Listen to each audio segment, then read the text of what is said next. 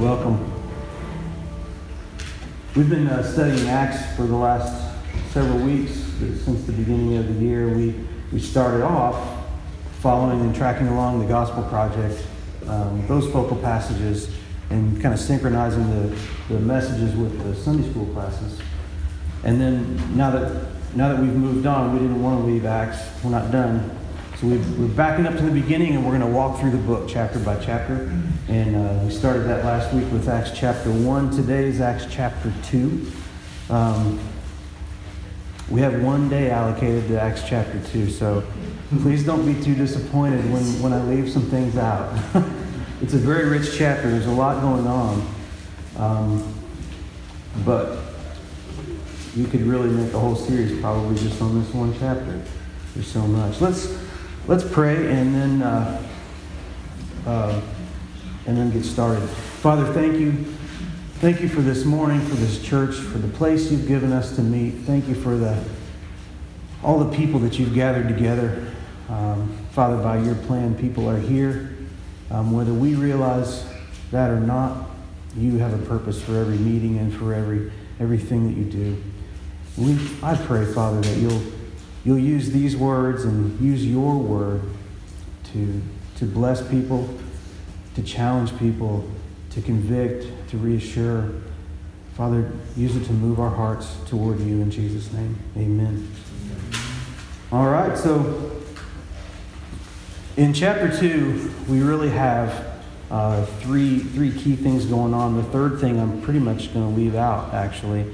Um, but we have, we have the, the Pentecost we have the coming of the Holy Spirit at Pentecost. Um, I want to talk about that for a little bit. And then we have Peter's sermon that directly, immediately follows that pouring out. And then the third thing that we have sort of tucked, it, tucked at the end of the chapter there is a little, a little description of kind of how the church operated in, uh, in those early days. And that's the part that I'm not really going to get into, even though books have been written about it. And, and if you remember back, you know, some of you may not remember, but there was actually a whole uh, a band that named themselves the second chapter of Acts just because of the richness of this chapter and, and the, the power of the Spirit and everything. They wanted to call attention to that by the name of their band. But um, so there's three things that I want to emphasize today. The Holy Spirit comes in power. The Holy Spirit comes in power. Um, the Holy Spirit, when He comes, He calls and empowers believers to speak. And when He comes, he calls and empowers believers to act. So we have the Holy Spirit coming in power and coming to empower believers to speak and to act. Those are the three kind of anchors that I want to, to walk through this, this text this morning. Um, I'm going to go ahead, even though it's a lot of text, I'm going to go ahead and read the first um, many verses. So if you want to turn with me, I'm going to read actually the first 41 verses. So that's a lot. But we can do this. Because it's narrative. It's it's uh it all sets the stage. When the day of Pentecost arrived, they were all together in one place, and suddenly there came from heaven a sound like a mighty rushing wind, and it filled the entire house where they were sitting. And divided tongues as of fire appeared to them and rested on each one of them. And they were all filled with the Holy Spirit and began to speak in other tongues as the Spirit gave them utterance. Now there were dwelling in Jerusalem Jews, devout men from every nation under heaven. And at this sound the multitude came together, and they were bewildered, because each one was hearing them speak in his own language. And they were amazed and astonished, saying, Are not all these who are speaking Galileans? And how is it that we hear, each of us in his own native language? Parthians and Medes and Elamites and residents of Mesopotamia, Judea and Cappadocia, Pontus and Asia, Phrygia and Pamphylia, Egypt and the parts of Libya belonging to Cyrene, and visitors from Rome, both Jews and proselytes, Cretans and Arabians. We hear them telling in our tongues the mighty works of God. And all were amazed and perplexed, saying to one another, What does this mean? But others mocking said, They're filled with new wine. But Peter, standing with the eleven, lifted up his voice and addressed them Men of Judea, and all who dwell in Jerusalem, let this be known to you, and give ear to my words. For these people are not drunk, as you suppose, since it's only the third hour of the day. But this is what was uttered through the prophet Joel. And in the last days it shall be, God declares, that I will pour out my spirit on all flesh, and your sons and your daughters shall prophesy, and your young men shall see visions, and your old men shall dream dreams, even on my male servants and female servants. In those days I will pour out my spirit, and they shall prophesy. And I will show wonders in the heavens above and signs on the earth below blood and fire and vapor of smoke.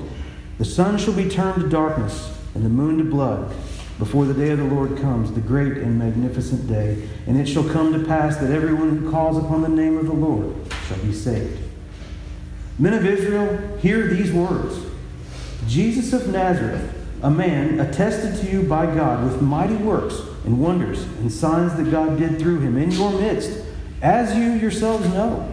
This Jesus, delivered up according to the definite plan and foreknowledge of God, you crucified and killed by the hands of lawless men.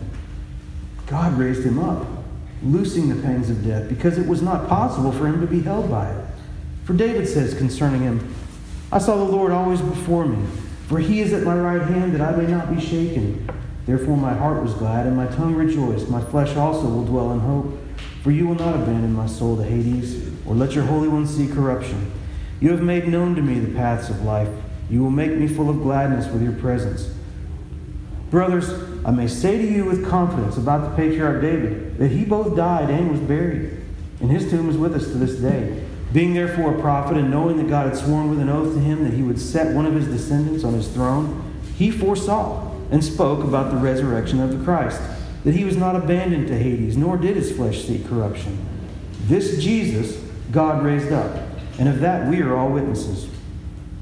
Being therefore exalted at the right hand of God, and having received from the Father the promise of the Holy Spirit, he has poured out this that you yourselves are seeing and hearing. For David did not ascend into the heavens, but he himself says, The Lord said to my Lord, Sit at my right hand until I make your enemies your footstool. And he concludes, Let all of the house of Israel therefore know for certain that God has made him both Lord and Christ, this Jesus whom you crucified. Now, when they heard this, they were cut to the heart and said to Peter and the rest of the apostles, Brothers, what shall we do? And Peter said to them, Repent and be baptized, every one of you, in the name of Jesus Christ for the forgiveness of your sins. And you will receive the gift of the Holy Spirit. For the promises for you, and for your children, and for all who are far off, everyone whom the Lord our God calls to himself. And with many other words, he bore witness and continued to exhort them, saying, Save yourselves from this crooked generation. So those who received his word were baptized, and there were added to that day about 3,000 souls. That's a lot. That's a lot. But I wanted to, I just wanted to give it out literally uh, because it's the first, the first great Christian sermon that we see in the Scripture. You know, there are, there are sermons in the Old Testament. Moses, the whole book of Deuteronomy is basically one giant sermon. We have the prophets giving speeches. We have all kinds of examples. We have John, we have Jesus giving sermons, but Jesus' sermons are kind of unique. Um, they're, they're announcing the coming of the kingdom. They're teaching, they're teaching principles, and they're sometimes in a veiled way explaining what it means, his presence means. But Peter's spelling it out. Peter's lifting the veil and, and explaining this is prophecy fulfilled. Jesus is the Messiah. He's the one. And now God has proven God has attested, God has, has demonstrated He's the one, and this is what we got to do. And uh, the first, the first great Christian sermon, and we see more in Acts because uh, Stephen will speak even longer than Peter did. Um, but I wanted to just lay that out there. And I want to talk a little bit, first of all, now about the, the coming of the Holy Spirit, because that's the first part of the chapter. So the Spirit came. And how did he come? Well, he came suddenly. He came of his own volition. And notice that I'm saying he and his.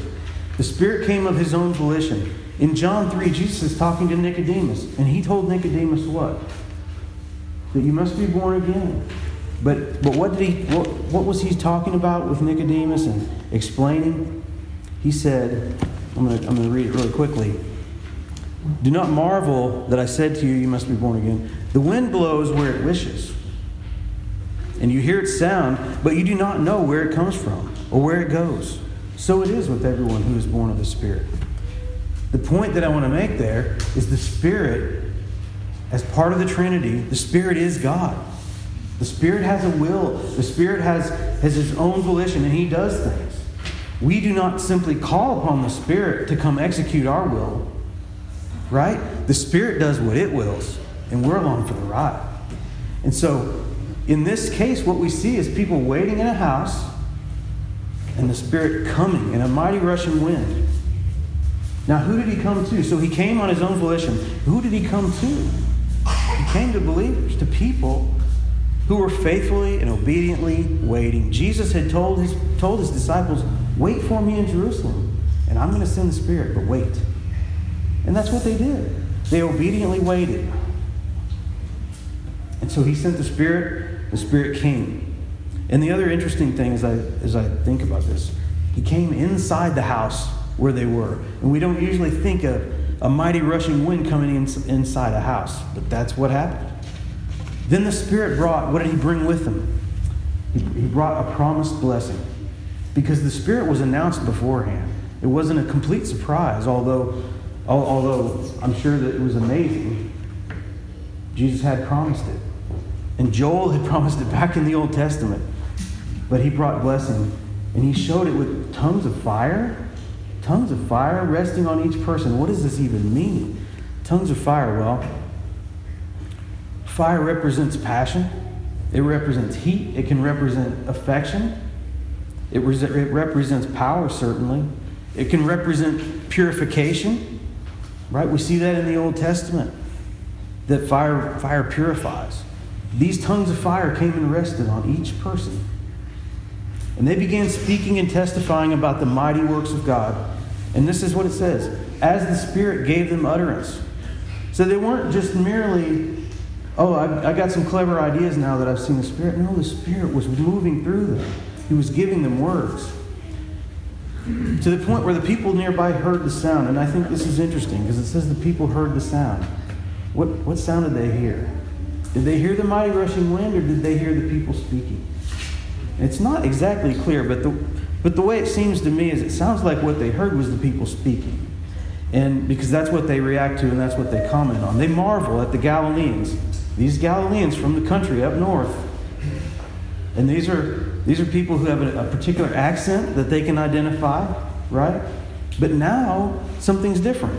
Because when they speak, these foreigners hear their own language coming from these Galileans. It's amazing. And they, they recognize what's going on and they're wondering and they're marveling at it. Although some of them are even cracking jokes. Because that's what we do when we get uncomfortable, don't we?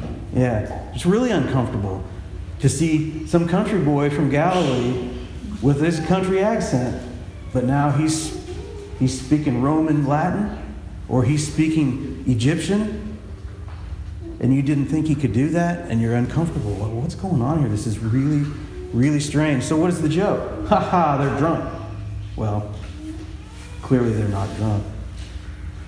But the, but the Holy Spirit comes in power. That's the principle here. The Spirit comes in power, and He brings, he brings the power like this, the sound that we hear signifies the power, the flames signify the power, the speech of these people signify power.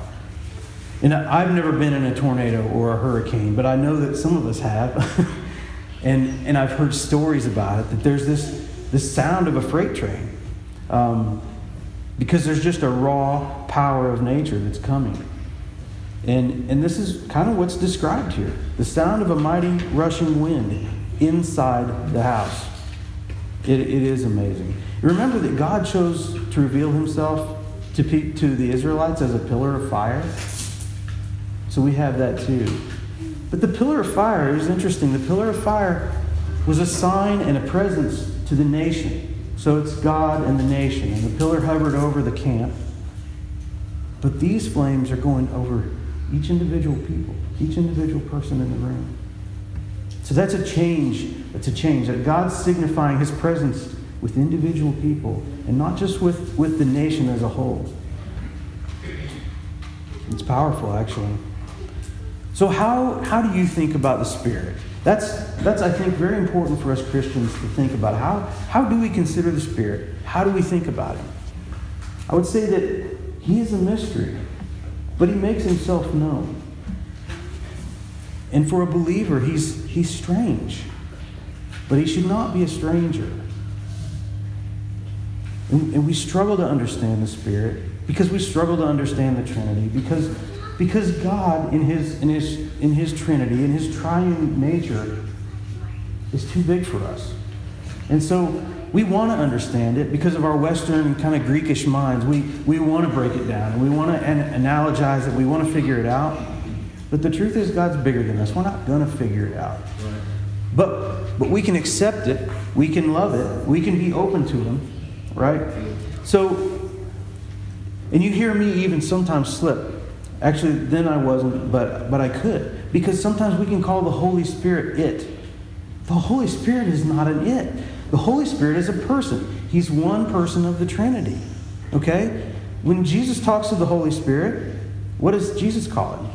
Him. When he comes, he will show you. He will do this. He will remind you. He will, he will comfort. He will, inter- he will intercede for you. Jesus refers to the Holy Spirit constantly as a him. Um, he's not a personalityless force, right? That's a, that's a common thing that, that we might like to make the analogy today, especially for those of us that are Star Wars fans, to think, yeah, the, the Holy Spirit's kind of like the Force. Well, no, not actually. The Holy Spirit is one person of the Trinity. Um, he comes and goes. He acts with power. He often acts, through, acts with power through people. And I find this remarkable in, uh, in Mark when Jesus is talking about the Holy Spirit. Jesus is doing miracles. And, and some uh, Pharisees see him and they, they don't like what he's doing. And so they say, oh, this man has a demon. Well, Jesus gets really, really upset about that. He, and he doesn't merely say, oh, I think you've made a mistake. It's not actually a demon, it's the Holy Spirit. Jesus says, No, this is unforgivable.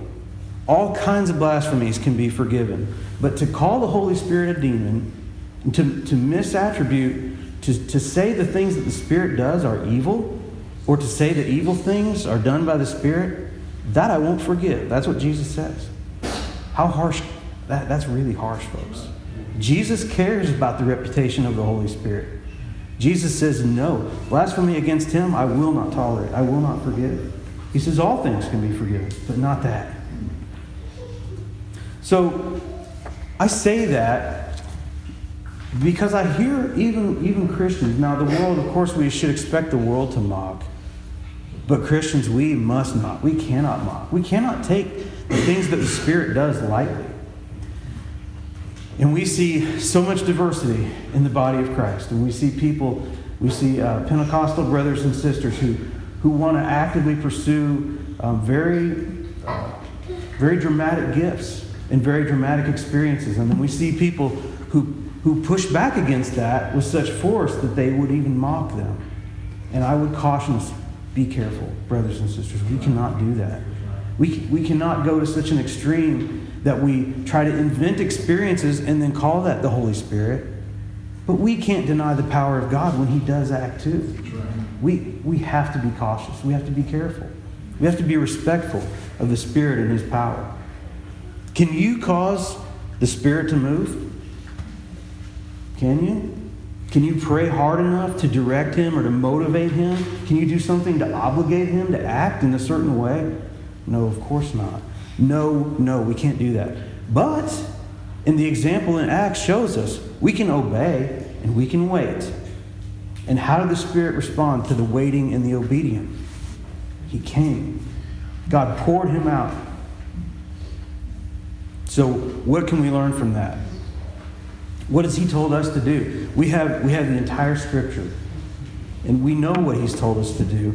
Well, I could probably summarize the task for Christians, after Jesus' ascension, what is our task? To wait for him to return, eagerly anticipate his return, and while we're waiting, tell everyone we can about, about the gospel, about the saving grace of Jesus. That's, that's our task. So if we're waiting and being obedient, we should expect the Spirit to come to empower us, to teach us, to remind us. So that was the first point. All right, are you obeying these simple things? What might God do through you if you are willing to obey? Let's take a look for just a moment about what he did through Peter. So we know from Peter, we know from the Gospels what kind of man Peter was, right? And uh, we know what to expect from him. He was bold. He was the one who stepped out of the boat to come to Jesus. He was the one who ran into the empty tomb where a crucified man had been laid. He ran in. He didn't wait to see if it was safe. He ran in.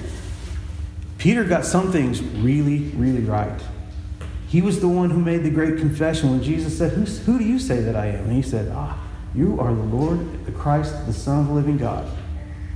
That's right, Peter. And he said, Flesh and blood didn't reveal this to you, but my Father. And the very next thing that happened is Peter got it really wrong because Jesus was telling his disciples, I'm going to have to suffer and I'm going to have to die. And Peter said, No, no, no, Lord. Never, never. Like he's going to tell Jesus how it's going to be. and so, what was Jesus' response to Peter immediately after that? Peter made the most profound confession, and then Peter screwed up, and Jesus said, Get thee behind me, Satan. This is Peter, right? He was brave. He attacked the group of he attacked a group of soldiers that had come to arrest Jesus. And he was a coward because as soon as that was over, he was trying to he was trying to lie to a little girl who thought she recognized him. Right? So this is Peter. Inconsistent, unpredictable, unstable. This is Peter.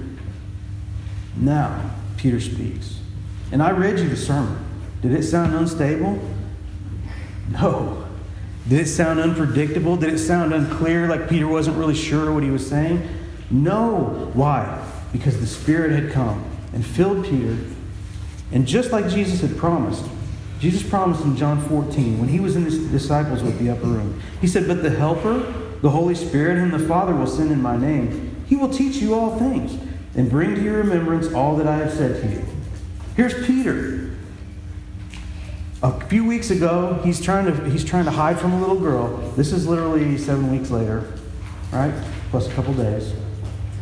And now Peter is preaching a full on gospel message explaining, explaining prophecy, and I would say reciting prophecy from the scripture, right? He's, he's going verse, verse, verse by verse, word for word, telling what Joel the prophet said that I will pour out upon my people my spirit. Paul's reciting, or Peter's reciting it, and reciting it accurately. It's, it's amazing. He's speaking with authority, he's speaking with understanding of the prophecies. Where before he was confused and trying to tell Jesus, no, no, you don't have to suffer. Now he completely gets it. He completely understands, and he's preaching. So, what's his message? Well, he's got good news, bad news, and more good news. the good news is the Messiah's come. The one we've been waiting for, he's come. And God has attested that he's the one by his signs. Bad news. You killed him. Way to go. The Messiah came, and what did you do? You, you killed him. And it's interesting that he says you killed him by the hands of lawless men, because who, who actually killed Jesus physically? It was the Romans. They put him on a cross, not the Jews. But anyone who was there understood why did the Romans do it? They were put up to it by the Jews. And Peter holds them responsible. He doesn't let them off the hook, even though they didn't physically do the dirty work. Now, Peter's even got some theology in here because he's talking about God's plan from the beginning, that Jesus' death was known and planned by God in advance. He doesn't mention it here, but I, I recall, if you think back to um, Isaiah 53, it says, It was your will to crush him. It's, we see that it was God's plan that he would allow his own son to die. And Peter's saying that now. This is the same Peter that said, Oh, no, Lord, you, you'll never have to suffer and die because you're the king. You're the son of God. You won't suffer. But now what's he saying? No, this was planned in advance. This was God's will. So the, the principle here is that the Holy Spirit calls and empowers believers to speak. Now, we aren't all going to give sermons like Peter's sermon all the time, but he empowers us to speak, right? He empowered Peter in a very powerful way here, but he empowers us. And I want to call out a couple things about the sermon. What's in the sermon? Well, it's really clear. There's scripture. There's scripture all through this sermon from multiple places, from Psalms and from the prophets. There's prophecy, there's fulfillment, and there's explanation because Peter takes the time to explain this is how this fits. This is why it's relevant. What's not in Peter's sermon? This is interesting to me. There's no personal experience in here, in the sermon at all. This is pure truth from God. This isn't Peter's opinion. This isn't Peter's experience. Now, if anyone has a rich experience to mine from, it's Peter. But that's not in the sermon right now. Now, am I saying that that's not valuable? No, I'm not. Because what we also see in this chapter is that the other believers, when the Spirit came, what were they doing? They were testifying about the mighty acts of God. Doesn't tell us exactly what those mighty acts were. Peter's talking about some of them in the sermon, right? From Scripture. And they, they witnessed Jesus do miracles. But God does mighty acts in us too, and did mighty acts in those believers' lives. Those are valid testimonies, and they should be shared. I want, I want to emphasize here we, we as believers, as we share the gospel with people, it needs to be based on the truth of Scripture. That's very important. We don't have to be theologians, you know, to the, to the nth degree in order to share the gospel. In fact, all we have to do is really believe that Jesus, that we trust Jesus for our salvation. But once we have, once we have gotten there, boy, we should have a hunger for knowing more and, and we should have a hunger to understand more of God's truth. And as we understand more, then our witness gets more powerful and more strong and more true. And, and we want that. So our experience can help because it can, it can let other people relate to us, but our experience is not the basis of the gospel. Our experience only, only is useful to, to help other people relate. It's really important to think about this. Um, and I would just say this about our own testimonies it is God's story that we're allowed to be part of. It's not that we're allowing God to be part of our story. Okay? God's story is the one that matters, but He allows us to be part of it. And that's such a blessing to us. But it's not us having a story, but allowing God to be part of that. Really important to remember that. So, the third part, I've said the, the Spirit comes in power, the Spirit empowers people to speak. And the last part here, and it's a pattern that we try to follow even in our service, um, there's a response, right? We've got, we've got Peter explaining this is, this is what happened, this is what has happened. And we see in verse 37 Now, when they heard this, they were cut to the heart and said to Peter and the rest of the apostles, Brothers, what shall we do? And this is the most natural question for them to ask because Peter has just accused them of murder, but not only murder, but murder of the attested Messiah of Israel. It doesn't get any worse, right? God has promised a Messiah to Israel for a couple of thousand years now, and when he came, they killed him. Now, it says they were cut to the heart. This is so interesting to see because why were they cut to the heart? Because they believed him. They believed what he was saying. This was the work of the Spirit, too. The Spirit moved their hearts to understand this guy's speaking truth, and we are in hot water. We have, we have murdered the Son of God. It could be that some of them recalled back to Jesus' parable. Remember Jesus' parable about the, the, the property owner and how he sent his son out? Or he sent, he sent servants out and they killed the servants. So he finally in desperation to try and resolve things with his tenants, he sent the son, his own son, and they killed him too. Jesus told that parable. And there may have been some of these people in this group that actually were present to hear that. Think of it. Jesus said, Yeah, he sent the son, they killed him too. So it's natural that they're thinking, Oh my, what shall we do? What shall we do? And the natural thing to think is, Is there anything to do? This might be a hopeless case. If I have murdered the Son of God, is there any hope for me? So that's what I mean when I said that Peter brought good news. Yes, the Messiah's come. Bad news, you killed him, but there's still good news. Because it's not over yet. You can repent. You can find forgiveness.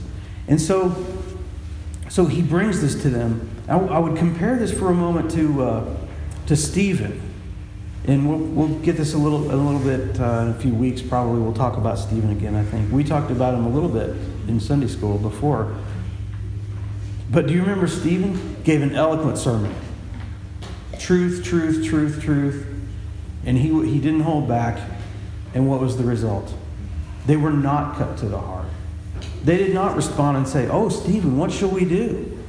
They killed him. Right? Because there was a difference. The Spirit, for whatever his reason was, did not move them. He did not break their hearts. He did not, he did not cut them. But for these, on this day with Peter, the Spirit moved these people and he cut their hearts. And they said, Oh, what can we do? So the point I want to make here is it, Peter was faithful in his preaching, Stephen was faithful in his preaching. The result was different. Why? Because God is a mystery. Right? Why is, why is it different? It doesn't matter to us. Our job is to be faithful, to witness. We do the witnessing. We faithfully obey. We wait for the results and we pray for the harvest. But God moves people. God brings the harvest. He causes the growth, He causes the seed to take root. So, what was the, what was the medicine? What did Peter tell them? Repent and be baptized. And, and so this sounds kind of, kind of mechanical. Repent and be baptized. But let's break it down for just a moment. Because this is really, as we find all through Scripture, it comes down to the heart. Just a mechanical action is not, is not the secret to satisfying God. Repenting is admitting that you've been wrong, admitting that you're guilty. And these guys, just by their question, are admitting, yeah, we get it, we're wrong. To mourn for it, to mourn for the wrong that you've done, to hate the sin and then to turn away from it. And these guys, these, these people that are here are saying, Brothers, what shall we do? They're cut to the heart and they're ready. They are ready to repent. And Peter says, Repent and be baptized. So is this just a matter of getting wet in the proper way? Well, no. Again, it's a matter of the heart. To, to be baptized in a meaningful way is to identify with Christ. It's, you're publicly affirming He's the Messiah, the King of Kings. Even these people who before might have mocked him as he hung on the cross and said, Oh, you know, you're calling out for God and we'll see if he'll save you now. Right? But now they're saying, Oh, we recognize we were wrong. We we're wrong. So now we're going to say he's the King of Kings. He's the Messiah. He's the chosen one. He's the one who was sent. To be baptized is to embrace that death as God's gift, as a payment for my sin. So that's what they are doing. That's what baptism is. But it's also to embrace his resurrection as the promise of my resurrection later. So this baptism, and, and Kevin, the last uh, two weeks ago, two weeks in a row, talked about baptism and the significance of it. That's what it is. We are declaring that Christ is the King. We're publicly affirming for anyone who can see that, he, that we identify with Him. We belong to Him. That we are embracing His death and we are embracing his resurrection. And what was the result that day? 3,000 people added to the church. Because the Spirit came in power, and that's what he wanted to do. Add 3,000 people to the church. Was because Peter was so such a great speaker? No, no. It's because the Peter moved, it's because the Spirit moved him. He moved Peter and he moved all of those people. He was transformed by the Spirit from an unreliable fisherman to become one of the greatest fishers of men. The Holy Spirit calls and empowers believers to act. That was the principle